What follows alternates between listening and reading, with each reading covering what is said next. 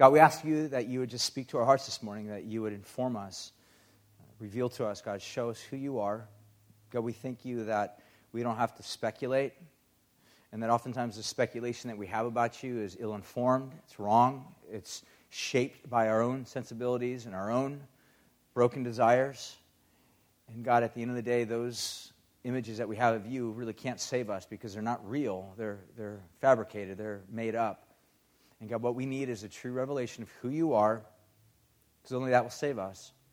So we commit this time in your hands. God, we pray over the next couple weeks coming up to uh, Easter, um, before that, Good Friday. God, I pray that you would continue to really begin to shape and reshape our thinking and our understanding as to who Jesus is. So we commit this time in your hands, and we pray these things in Jesus' name. Amen. So, if you guys have been with us for any length of time, you know that we actually just finished a series going through the book of Ephesians. And if you guys don't have Bibles and you guys need a Bible, we'll, we'll be getting those to you in just a second. So, if you have a Bible, if you don't have a Bible and you need one, raise your hand. We got some ushers that would love to get you guys a Bible, um, and then we'll get to that in a moment.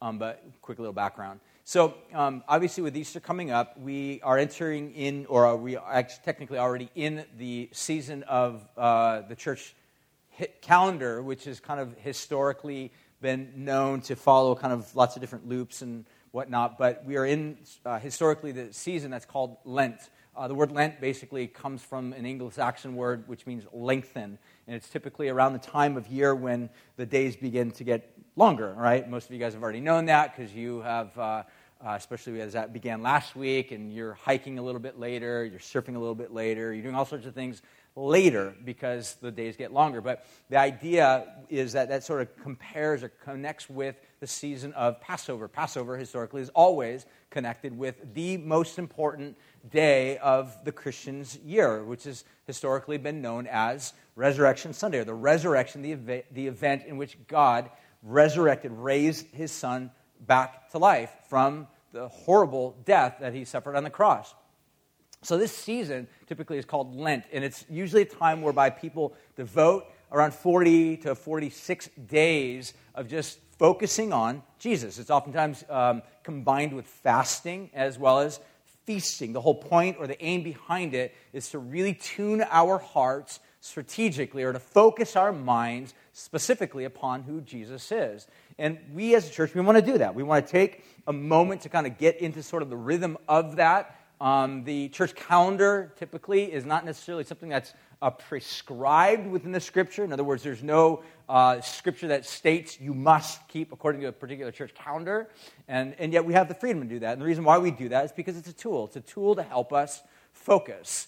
Um, some wonders like, is that tampering with tradition? The fact of the matter is, is that no. I mean, it can, of course, become tradition where it becomes traditionalistic whereby we just do things rotely, whereby there's really no meaning or purpose to doing things, and those just become empty sacrifices.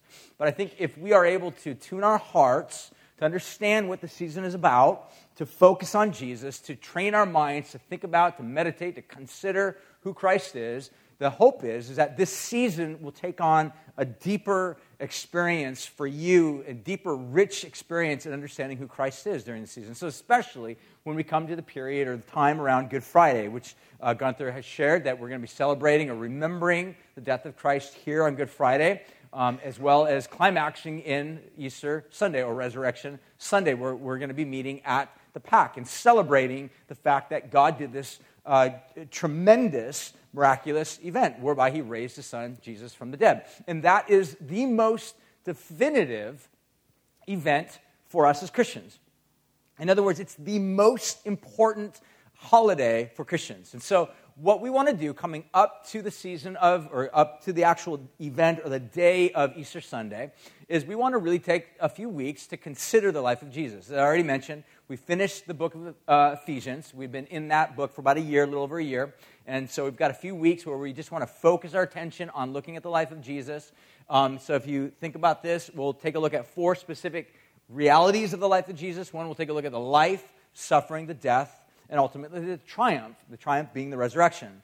The life of Jesus, the first three weeks, so today, next week, and the following Sunday, what we'll do is we'll take a look at specifically three elements of the life of Jesus. One, we'll take a look at today, which is the words of Jesus. What does Jesus have to say about himself?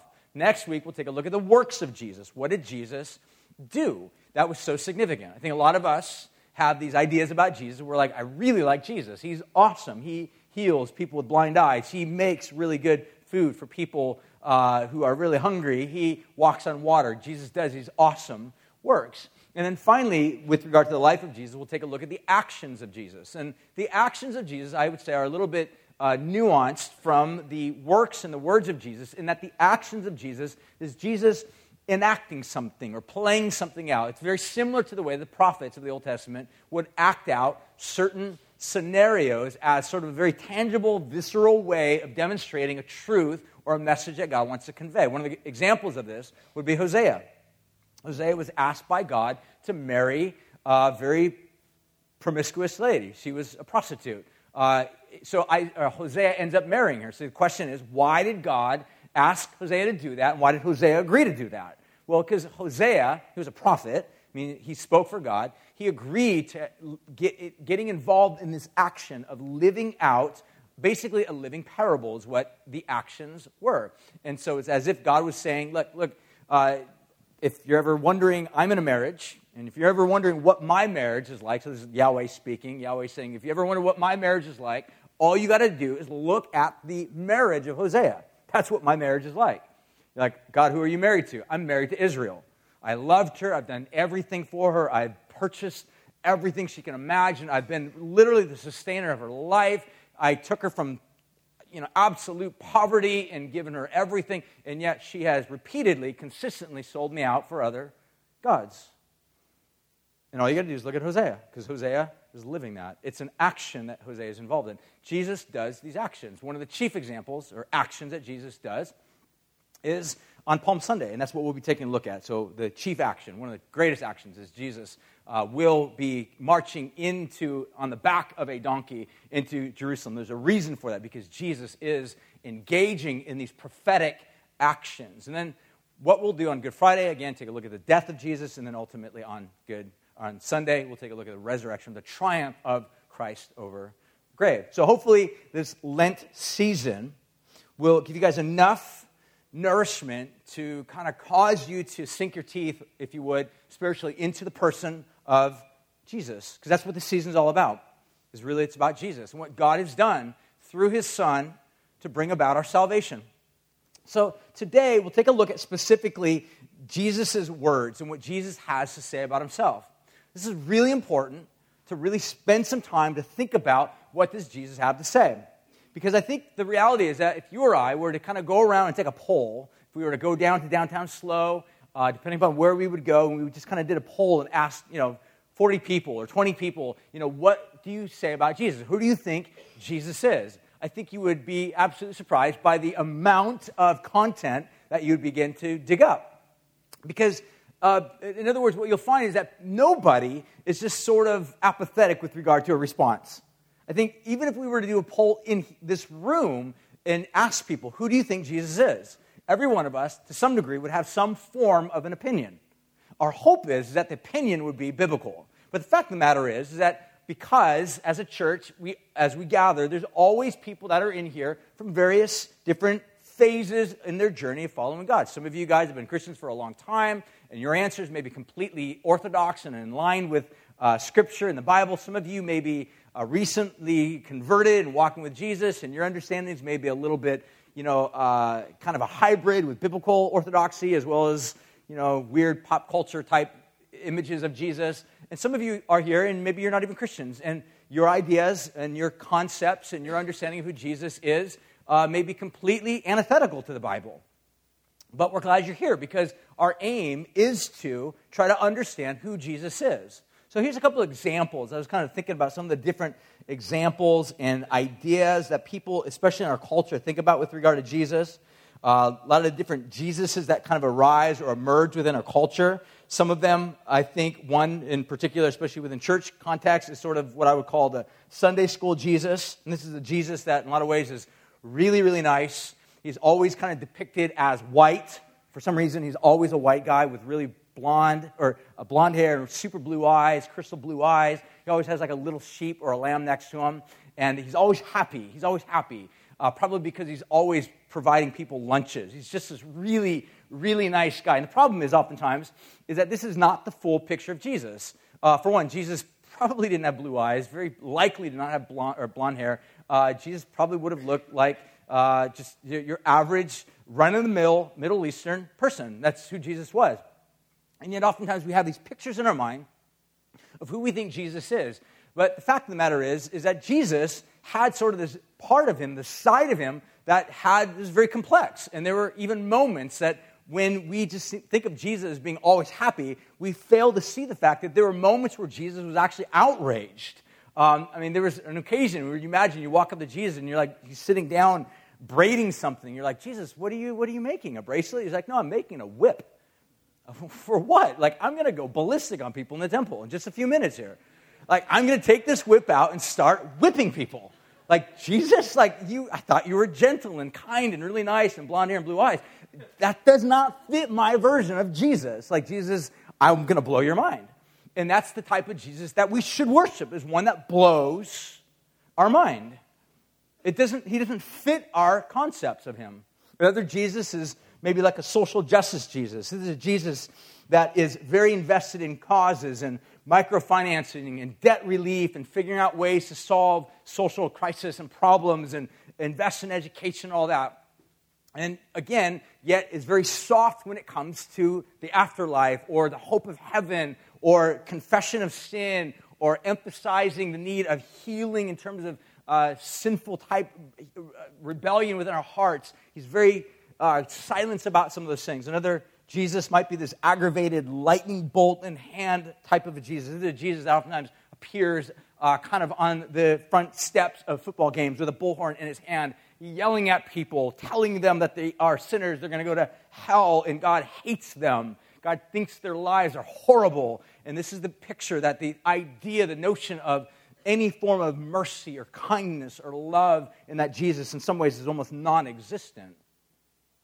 Another Jesus I think of that's within pop culture, sort of the uh, prosperity gospel Jesus. This is the Jesus that basically is wealthy and he wears a Rolex and drives a Rolls Royce and wears an Armani suit and is always looking for aims to somehow better your life, make you better, make you more prosperous.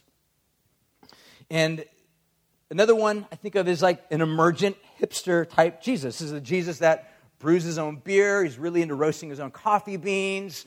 Uh, he watches Quentin Tarantino movies. He is a type of Jesus that when he's off stage, not preaching, he might cuss a little bit, say bad words every once in a while. His language is very vulgar, but that's, that's, that's this hipster, cool type of a Jesus that culture, a lot of ways we want. And then finally, I think of the life coach Jesus. And this is the Jesus that is really interested in bettering your life.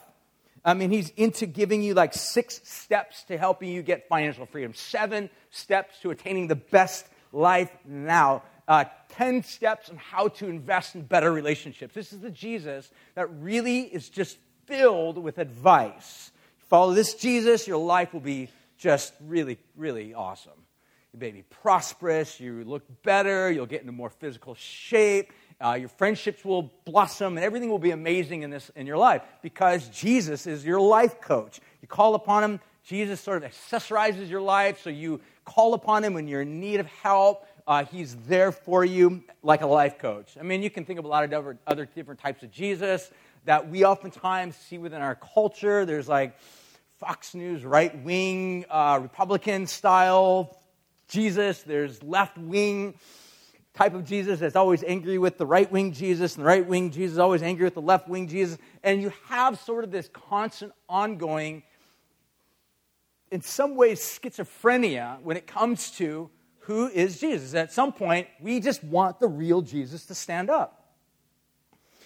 And why does this matter, first of all? Why does all of this matter? Well, it matters because if you and I simply create a Jesus of our own liking, our danger is that you and I want to, we want a Jesus that fits us, that fits our liking, that fits uh, and adapts to our best life now. So, whatever it is that you're into, whatever it is that is passionate in your heart, we have the danger of making a Jesus that fits nicely and snugly and fabricated into that scenario of your life. we edit Jesus. The problem there is, first of all, that Jesus is created. You made him. Secondly, when your life truly begins to fall apart and fray and break down, that Jesus cannot heal you. He doesn't exist. So, what we have to do is we have to allow Jesus to inform our understanding, to challenge our presuppositions, to contradict our ideas and our ideals. And that Jesus is the Jesus that gives life. That Jesus is the Jesus that oftentimes offends me, but that offense is absolutely needed because at some point, the way I see the world needs to come to a screeching halt to show me I don't always see things rightly. What I need is I need a God that's bigger than me, greater than me, stronger than me to inform me where I have blind spots. I think we would all agree we have blind spots. And this is what we see in the Bible. So, with that, what we recognize is that the Bible actually begins to inform and shape our understanding as to who Jesus is.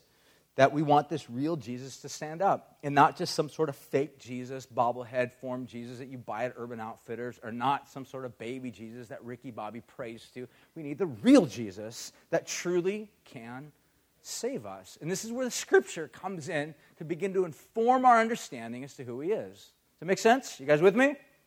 So, what I want to do, I want to begin to jump in and really begin to ask the question what does Jesus have to say about himself? Uh, but before we do that, I want to really emphasize because the Gospels are really this account, the story, they're basically four biographies written by Jesus' good friends that give us information about who he is, that reveal to us what Jesus is like, what his words were, what his works were, what his actions were, why his death was so important, why his resurrection is sort of this climactic moment of his life and really the beginning of all new life. That's what I want to focus on. But some of us may question uh, the reliability of the scriptures. So, in other words, if we have mindsets that say, I, I don't even think I can trust the Bible, then we're in a real dangerous scenario because we go back to this question how can we really know the true Jesus? How can the true Jesus really stand up and actually we verify him if we discount or distrust the very documents that claim to portray him. You guys following me so far? So the question is, is how do we do this? And what I want to try to do is at least give you four quick answers or reasons why I think you actually can trust the New Testament. In particular, trust the four biographies known as the Gospels Matthew, Mark, Luke, and John. First of all, all of these were actually written by eyewitnesses. These were people, in other words, firsthand account that watched, saw, lived, ate dinner with, hung out with, walked along the road with. They, they, they were there with Jesus. These were the most reliable. So here's a good example. If you want to know anything about my wife, um, you, can, you can talk to her, but another way is that you can talk to me. I, I know everything about my wife. I know everything about her. There's, there's no secrets that we have. She knows everything about me. There are people that I know about, but I don't really know. I know that we have an African American president. I know that he's been in office for almost two full terms. I know that he used to be in Chicago. I know that he's married to Michelle Obama. I know that he's got two daughters. But if I were to pass him on the street, he would have no clue who I am because he has no idea who I am. There's no relationship whatsoever there. There's certain facts that I have about him. Some of us, this is where your Christianity stops. You have facts about Jesus. You know he was the Son of God. You know he died on the cross. You know, he did miracles. You know, he said really neat things. You know, he was kind of always making enemies. You know, certain things. But that's where it ends. You don't know him personally. This is really an invitation for you to lay aside just simply surface knowledge of him to press into deep, true understanding, knowledge, relationship with him. And we do that through the scriptures. The scriptures actually reveal to us who he is. So, first of all, we know that the New Testament, uh, in particular, the Gospels were actually written by eyewitnesses. The second thing is that they were written very shortly after Jesus' death, some between 20 to 40 years. The fact of the matter is, why that's significant is because that means that there were actually still people on the ground, still alive, that had seen Jesus. Some of them were not followers of Jesus. So, in other words, if they're reading these documents that are beginning to be circulated, we happen to know that once these documents were written, they began to be widely circulated, which meant they were actually uh, somebody invested money. We talked a little bit about this last week. That somebody invested a lot of money into that modern form of technology, which we look at as very archaic today. But back in that day, it was very modern. Uh, it meant taking out a pen, taking out a parchment or some form of papyrus, writing on it, and then being able to recirculate that document out there. So we know that copies upon copies were basically being written. So what that means is that there were people around there that were beginning to hear the Jesus story. And so when they hear stories about the Jesus story, Jesus healed people, Jesus brought about food, Jesus rose again from the dead, those that were there in Jerusalem um, could have challenged that, and they didn't. So, in other words, uh, the fact that these were eyewitnesses and the fact that this was written very shortly after Jesus' death is very significant. Thirdly, is that the writers, the authors, were actually brutally honest about everything. They were very forthright about their own flaws. So, in other words, when they wrote about themselves, or when they wrote about others that were part of their team, part of their group, their family, the church family, their community, they were brutally honest about them. And one of the most amazing things about this is that they actually attribute key roles to people of non status. This is really significant. One of the chief examples of this is that when Jesus rose again, the first person that came in contact with the risen Jesus to verify the fact that this actually happened happened to be a woman. Now, no offense to you ladies, but the fact of the matter is, in the first century, a woman's uh, account of matters uh, was completely discredited. Uh, there, there, was basically just a social uh, malaise that did not place any uh, fact or attribute any, any ability of recognizing recognition in a woman's testimony. So if a woman were to basically like, hey, I saw Jesus, people would have been like, uh, that's nice, but we don't believe you. That was just the way that it worked. So why would the gospel writers actually record for us that it was women that saw Jesus first after he rose again from the dead. Because if they were simply trying to fabricate or make a brand new religion or form a myth that was believable, they certainly would not have used women as the means. Why would they do that? The only answer to that, that most scholars have come up with, is simply because that's what happened. They were just recording facts. So, my point is that you can believe the New Testament account of Jesus' life. And finally, the writers really had nothing to gain. In other words, all of the authors of the New Testament documents, they had nothing to gain. There was no power, no fame, no money, no status. it's not as if, you know, by writing the New Testament, these guys were like going to be famed writers, marched, paraded through, you know, uh, the entire circuit of cities. Like, these are the writers of the New Testament. People are like, the writers of the what? I don't know what the New Testament is. I don't know who these people are. They're nobodies. Um, the fact is that these guys had absolutely nothing to gain. In fact, if anything, what they had was everything to lose. In fact, all of them, in fact, uh, minus a couple, actually lost their lives in horrible, uh, bloody types of fashions. All of them. So, in other words, they wrote these documents because they were factual. They were just simply recording events on the ground as they saw them because they were true. And the story that Jesus, that they unfold to us about the life of Jesus, is what has changed people's lives.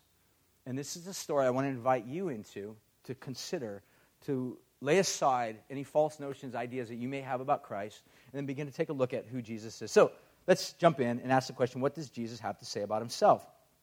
What does Jesus have to say about himself? Before we jump into this, one of the things I think we need to first of all address is that it's very important for us to understand, because some of us here may have already heard some of the passages I'm going to read, and for some of you, you might be kind of like, I already know who Jesus is, so what's the big deal? Why do we got to go through this again? But here's what I want to suggest to you. Some of you are here this morning because you're not Christians. You are kind of investigating, trying to figure this out. Some of you have some form of religious background. You're thinking about God, thinking about Jesus, um, but you need to investigate these claims for yourself and think about who Jesus is. So I'm glad that you're here. But some of you are Christians. By and large, many of us, most of us here, are people that have professed some form of confidence or trust in Jesus. We would call ourselves Jesus, or Jesus followers, not Jesus. Sorry, don't call yourself Jesus. That's blasphemy, um, unless your name is Jesus. Um, but the point is, um, we would not call ourselves Jesus followers, um, but most of us would call ourselves, if, if we follow Christ, what we would do is, is, we would find ourselves perhaps in a dangerous camp whereby uh, the, the story of Jesus does not intrigue us. We are not moved by it. So, what I want to challenge you is that if you're a Christian and you followed Christ, and yet the story of this is kind of like, okay, great, we've got to take a look at some of this apologetic stuff and this idea about Jesus again. What I want to challenge you with is to think about where's your heart with regard to being amazed by Jesus. Peter Kreeft uh, is a philosopher, and he had kind of written some amazing things. He wrote a book called Jesus Shock, and it's really just kind of a book about addressing the issue of how we think about Jesus. Here's a couple great quotes that he said. One that's not on there. He said this He says, Violence is spiritual junk food, but boredom is spiritual anorexia. Just think about that for a second. Violence is spiritual junk food, right? We oftentimes eat it in large quantities, and yet it's just junk food. It doesn't feed us. In fact, it damages us. But boredom spiritual anorexia. Um, in other words, to put it into context, we hear about Jesus, we hear about these claims, these facts, and yet we are just unmoved. My challenge is for us to not be in that place, but that if we are in that place, that we would begin to see that this is an opportunity for us to turn from that. Here's what he goes on to say in this great quote. He says, I think Jesus is the only man in history who never bored anyone. Since Jesus was the only man in history who never bored anyone, it follows that if your Jesus is boring, your Jesus is not the real Jesus. If it's a tame lion, it's not Aslan. But here's what we do we love to domesticate our versions of Jesus because we want to make the Jesus that we worship as approachable, as chummy, as friendly as we can. And the problem is, like I already laid out, is that Jesus, ultimately in the greatest moments of our lives, is powerless to save us because he doesn't exist. So, what does Jesus have to say about himself? What are the words that he speaks? This is where I want to spend the rest of our time and wrap it up. Because Jesus has a lot to say about himself. And the New Testament writers have a lot to record about what Jesus had to say about himself. So allow Jesus to at least inform our thinking and our minds and our understanding as to who he is, rather than pop culture or rather than what my deepest desires of how I want to interface with him to be. Let's let Jesus speak. So here's a couple passages. Again, there's a lot to choose from, but what I want to draw from are what's commonly known as the seven I am statements of Jesus, and that just simply is another way of saying Jesus says, I am uh, seven different times throughout the Gospel of John. And I want to read through these real quickly. I'm not going to expound upon them very, uh, very lengthily, uh, spend a lot of time focusing on them. I just want you to listen to what they have to say and just think about them, meditate upon them, and just take them for the most part at face value. Uh, John chapter 1, verses 6 35 says this Jesus speaks and he says, I am the bread of life. He who comes to me shall never hunger. And this is probably Jesus making an allusion to an Old Testament passage where God comes and he delivers what's called manna to the people that were there in the wilderness. In other words, they were hungry, they were in need, they were emaciated, and they needed help. And God comes to them and actually gives them bread to eat, and they're satisfied. They're given life, in other words. So the idea that perhaps that Jesus is conveying here is that I am a life, I'm the life giving God man. I'm here to give you life not just what I have to say, though my words are life giving, but who I am, what I, who I am, my person is life giving. John chapter 8, verse 12, he goes on to say, I am the light of the world. and He who follows me shall not walk in darkness, but have the light of life. This is an amazing promise because what Jesus is saying, again, what's distinct from Jesus' teachings than, say, from Buddhism, where Buddhism would say the teachings of the Buddha are enlightening. They're enlightenment. You follow his teachings, and you will reach a path of enlightenment. That is not at all what Jesus is saying. He's not saying, follow my teachings, though he wants us to follow his teachings. He's saying, follow me. There's a distinction there. Because on the one hand, we can follow principles and concepts and ideas. We have a term for that. We call them moralists. There are people that try to divorce the teachings of Jesus, the advice of Jesus from the person of Jesus, and they do the best that they can to live a moral life, to not sleep with their girlfriend or their boyfriend, to not get drunk or at least too drunk, to uh, not smoke any weed or crack, crack or whatever, not do things that are really bad, not steal from people. And the point of the matter is they are trying the best they can to be moral, to live moral lives, but not necessarily doing it because they are motivated out of love for God, particularly love for Jesus.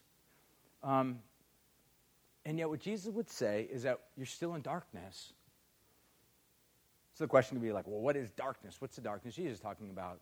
And the fact is that darkness is really this moral darkness that we find ourselves in. It's darkness that comes from us knowing, us being aware of the sin that's resident deep within our own heart. And sometimes that may even be sin that's been committed against us by other people.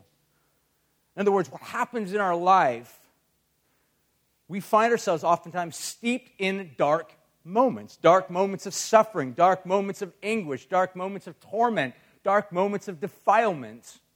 And what this word from Christ is to you and I is an invitation to say, leave behind the darkness, not by trying to be moralistic.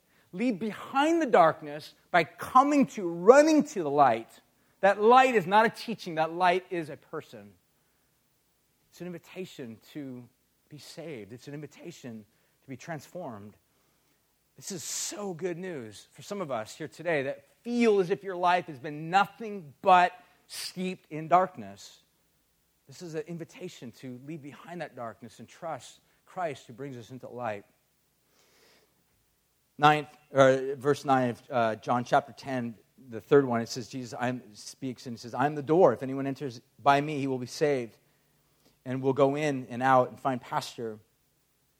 The fourth one, it says, John chapter 10, verse 11, I'm the good shepherd. The good shepherd brings life for a sheep. It's probably a reference, uh, really, on so many different levels. Uh, the phrase shepherd was a phrase very common throughout the Old Testament. Um, it, was a, it, was actually a promise that was made by the prophets like Jeremiah and, and Isaiah, where God would one day promise and he'll bring a shepherd. And shepherd uh, was oftentimes synonymous with a leader, um, particularly a king. And what God is actually saying is that one of these days I will raise up a king and he will shepherd you. He will take care of you, not fleece you, not take advantage of you, not uh, destroy you, not crush you. But he'll give you pasture, he'll give you life. And what Jesus is saying by this statement, I am the true shepherd. He's basically making this royal claim that I'm the king. I've come to give you life. I have come to bring my government into and over your life, and you'll live. See, this is contrasted with the fact that we have this uh, tendency to think that we are already alive, that we're living based upon our own self government, our own autonomous nature, whereby I make decisions on my own. You know, uh, Peter Kreeft also says the, the song of hell is, I did it my way. Think about that. I did it my way. Like that, that, that's why our world is broken. Do you understand that? That's why your relationships are broken. It's because we, we live our lives according to that song. We recite it, we repeat it, we live it. It's the default mode of our heart. And until something disrupts that, causes that record to break,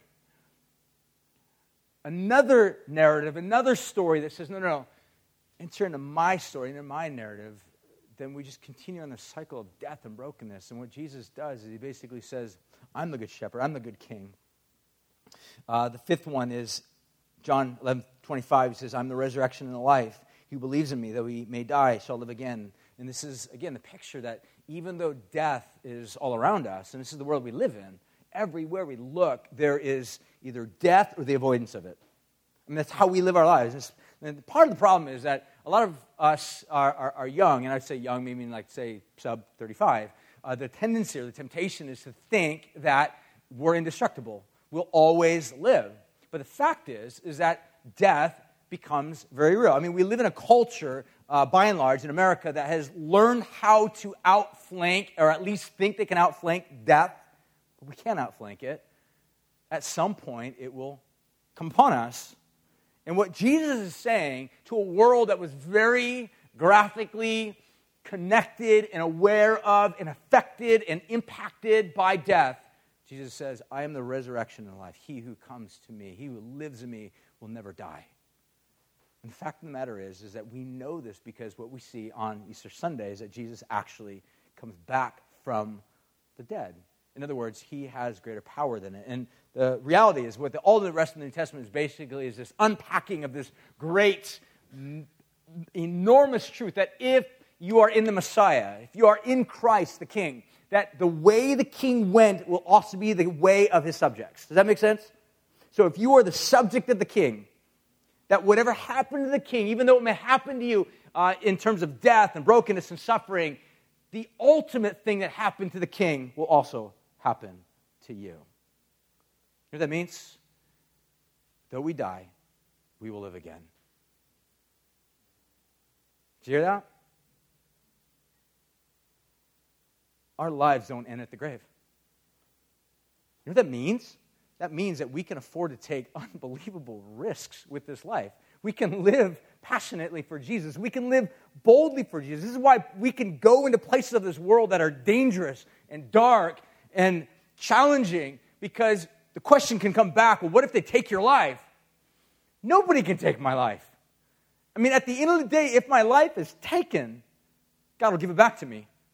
And it'll be better, it'll be greater than anything I can ever imagine because so went the king, so will go his subjects. I'm in him, I'm in Christ. It's one of the reasons why Paul used that phrase over and over again. We are in him, in Christ. This is his way of saying that whatever happened to Christ will also happen to his subjects, his people. Jesus says, I'm the resurrection and life. Sixthly, he says, I'm the way, the truth, and life. Seventh, he says, I am the true vine. My father is the vine dresser. And all these are statements that Jesus says about himself. And the fact of the matter is, we can listen to all these things. And on the one hand, uh, we just think these are, these are crazy statements. I mean, can you imagine a good friend of yours sitting down and saying each of these seven statements to you? Oh, hey, by the way, I just want to tell you, I'm the resurrection life. You'd be like, who are you? Like, you're crazy. You, you're losing it. Like, nobody talks like that. But Jesus talked like that. So either Jesus was a total raving lunatic and his words were absolute nonsense, or he was Lord and his words were actually truth. Well, how do we know that they're truth? Because of the event of the resurrection. He came back, he's alive. So, in closing, what's our response? Because one of the things that we realize that with Jesus, that when Jesus says stuff like this, um, we can think that these statements are tough, they're hard, they're challenging. We might even outrightly dismiss them and be like, it's just ridiculous, it's fallacious. But none of us can hear these statements and remain neutral. Do you understand that? Like, we can't hear, you, you cannot hear what Jesus says and just simply remain neutral. It's a, in other words, it's like Jesus says stuff that basically puts us in a position where we have to form an opinion. But the opinion that we form about Jesus is actually either life giving or death generating. Life giving or death creating. And this is what we see on and on, over and over again throughout Jesus' life. And I'll finish with this passage, John chapter 6, verse 60. I'll read it to you. It says this When many of the disciples heard it, Jesus, again, just said another one of his uh, statements that were very challenging and tough. It goes on, it says, When his disciples heard it, they said, This is a hard saying. Who can listen to it? So obviously, these guys were discussing and challenged and hard, uh, having a hard time understanding what Jesus had to say. And then it says, But Jesus, knowing in himself the disciples were grumbling about this, he said to them, Do you take offense at this? Then what if you were to see the Son of Man ascending to where he was before? It is the Spirit who gives, gives life. The flesh has no help at all. The words that I have spoken to you are spirit and life. But there are some of you who do not believe, for Jesus knew from the beginning those who would not believe and who it was who would betray him. In verse 66, and then he says, And after this, many of the disciples turned back and no longer walked with him. So Jesus said to the twelve, Do you want to go away as well? And Simon Peter said, Lord, to whom shall we go? You alone have the words of eternal life.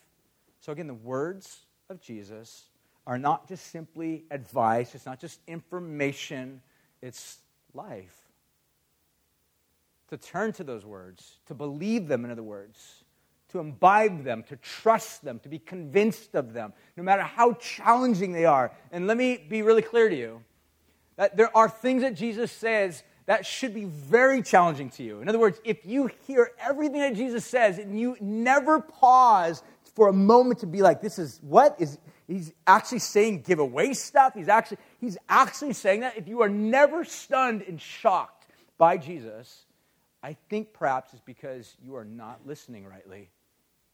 Jesus should say things that contradict us, or at least contradict our understanding of who he is. because that process of reshaping, realigning, rebuilding our understanding is what it means to follow Jesus. But really, at the end of the day, it boils down to what Peter said that even though Jesus, what you had to say, I don't get. And Peter was constantly troubled by what Jesus had to say. Peter says, Where else can we go?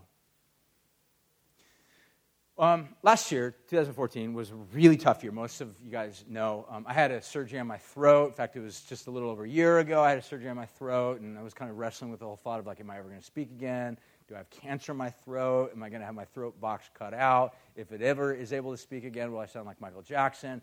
And I don't want to hear my voice. Like I was, I was going through all this anxiety, like what's going to happen with my future?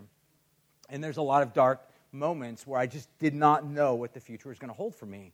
And there were moments where I just felt completely uh, at, at a loss with life in general. And I remember wrestling in my mind, like, what should I do? Where do I go? I'm not sensing, like, I, I, in that season, I didn't feel God, I didn't hear God. I had people kind of ask me, like, what do you think God's teaching you through this? I honestly, I was like, I have no clue. I really have no clue. He's not speaking to me. I don't hear him. I don't know what he's saying to me. I mean, I'm sure he's saying things, but for some reason my radio's not tuned in rightly, or something's wrong, or whatever the case is. Maybe he's just simply silent, and maybe that's what's going on. Maybe he's just wanting me to trust him in the midst of the silence. I didn't know what was going on, but I remember in my mind kind of processing and thinking, like, what are my options that are available to me? On the one hand, my one option is to completely go atheist. I'm like, that's probably not good for a pastor, become an atheist. Uh, I got some issues with that, a little bit of a job conflict. But the point of the matter is, I'm just like, I, I would never, I can't do that. That's not being honest with me. That would be committing intellectual suicide for me personally. I can't do that. Besides, I, I, I know too many atheists where I look at their life and I just, that's not a life giving option to me. Uh, another option is just simply fake it, act as if everything is awesome. When people ask you how you doing, I'm like, awesome, praising God. He's speaking to me amazing volumes. It's incredible. Like, but I, I knew that was not being honest with myself either. The other option was just like, I don't know, just feel like I'm constantly being tossed to and fro and have absolutely no idea, but know that God somehow underneath all of this is in control, even though I don't understand what He's doing, why He's doing it, or the outcome of all this. Where do I turn? I just remember in my mind just clinging to the words that Peter says, Where else can I go? You alone have the words of life. I had nowhere else to really turn. And the question is to you what do you think about the words of Jesus? What's your opinion? We have to have some form of opinion. I want to read this final quote.